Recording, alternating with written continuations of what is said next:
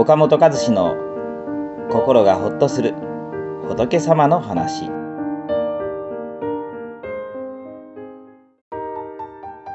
あんなことするなんて考えられない。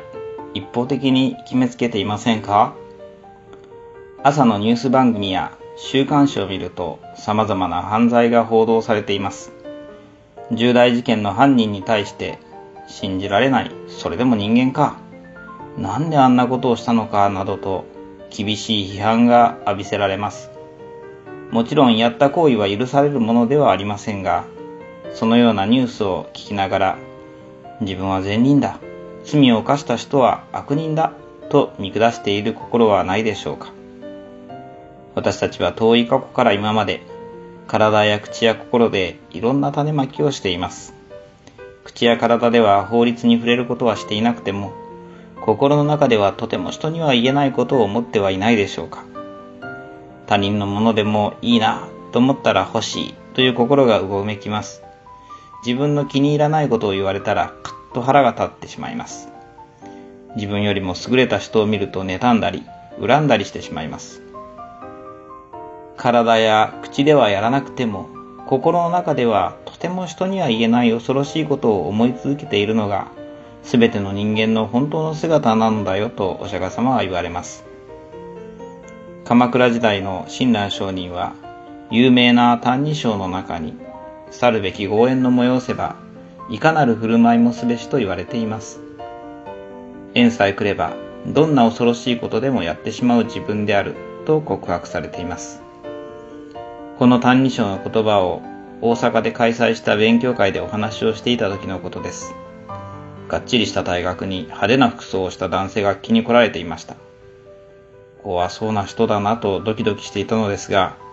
話の途中突然うつむいて泣き出してしまわれたのです。休み時間に話を聞くと、次のように言われました。俺は家も貧しく、両親も病気がちで子供の頃あまり親から構ってもらわれへんかったんや。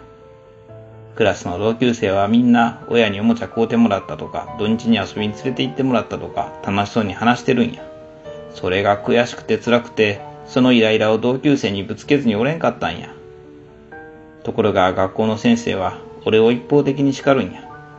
今思えば自分が乱暴だったんで仕方がないんやけど、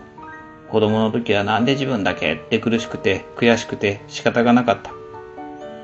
中学になると問題児というレッテル貼られて同じような奴らとしか行動せんかった。面白半分で万引きしたり、バイクを盗んだりしてるうちに警察に厄介になった。そうなるとやっぱり学校の先生も同級生も自分を根っからの悪者みたいに見て誰も自分をちゃんと見てくれへんかった。ますますやけになってそんなことの繰り返しだったんです。別に悪いことしたくてしたわけやない。自分のことを誰も分かってくれようとしないし、自分だけを悪人みたいに見てる奴らの言うことなんか、とても聞けなくて、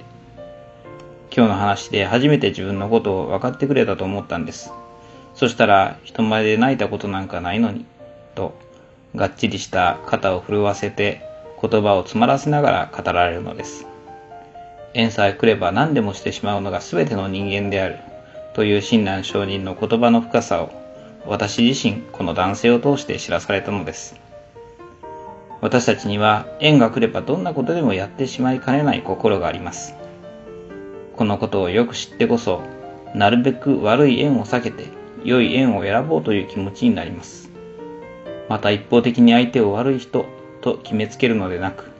自分も同じ環境立場だったらどうしただろうかと相手を理解しようとする気持ちも生まれてくるのです。この番組は一般社団法人全国仏教カウンセリング協会が提供しております。当協会については動画コメント欄に URL を掲載しております。そちらをぜひご覧ください。